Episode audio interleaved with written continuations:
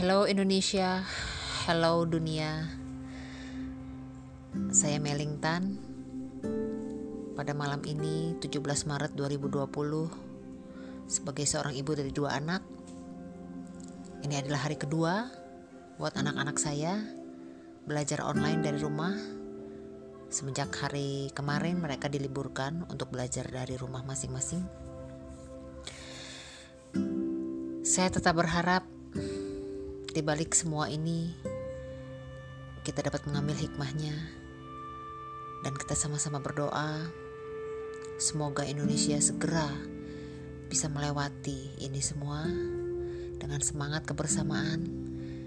Kita hentikan penyebaran virus corona dan tetap berdoa kepada Tuhan Yang Maha Esa agar dapat segera diturunkan obatnya, dapat segera ditemukan vaksinnya.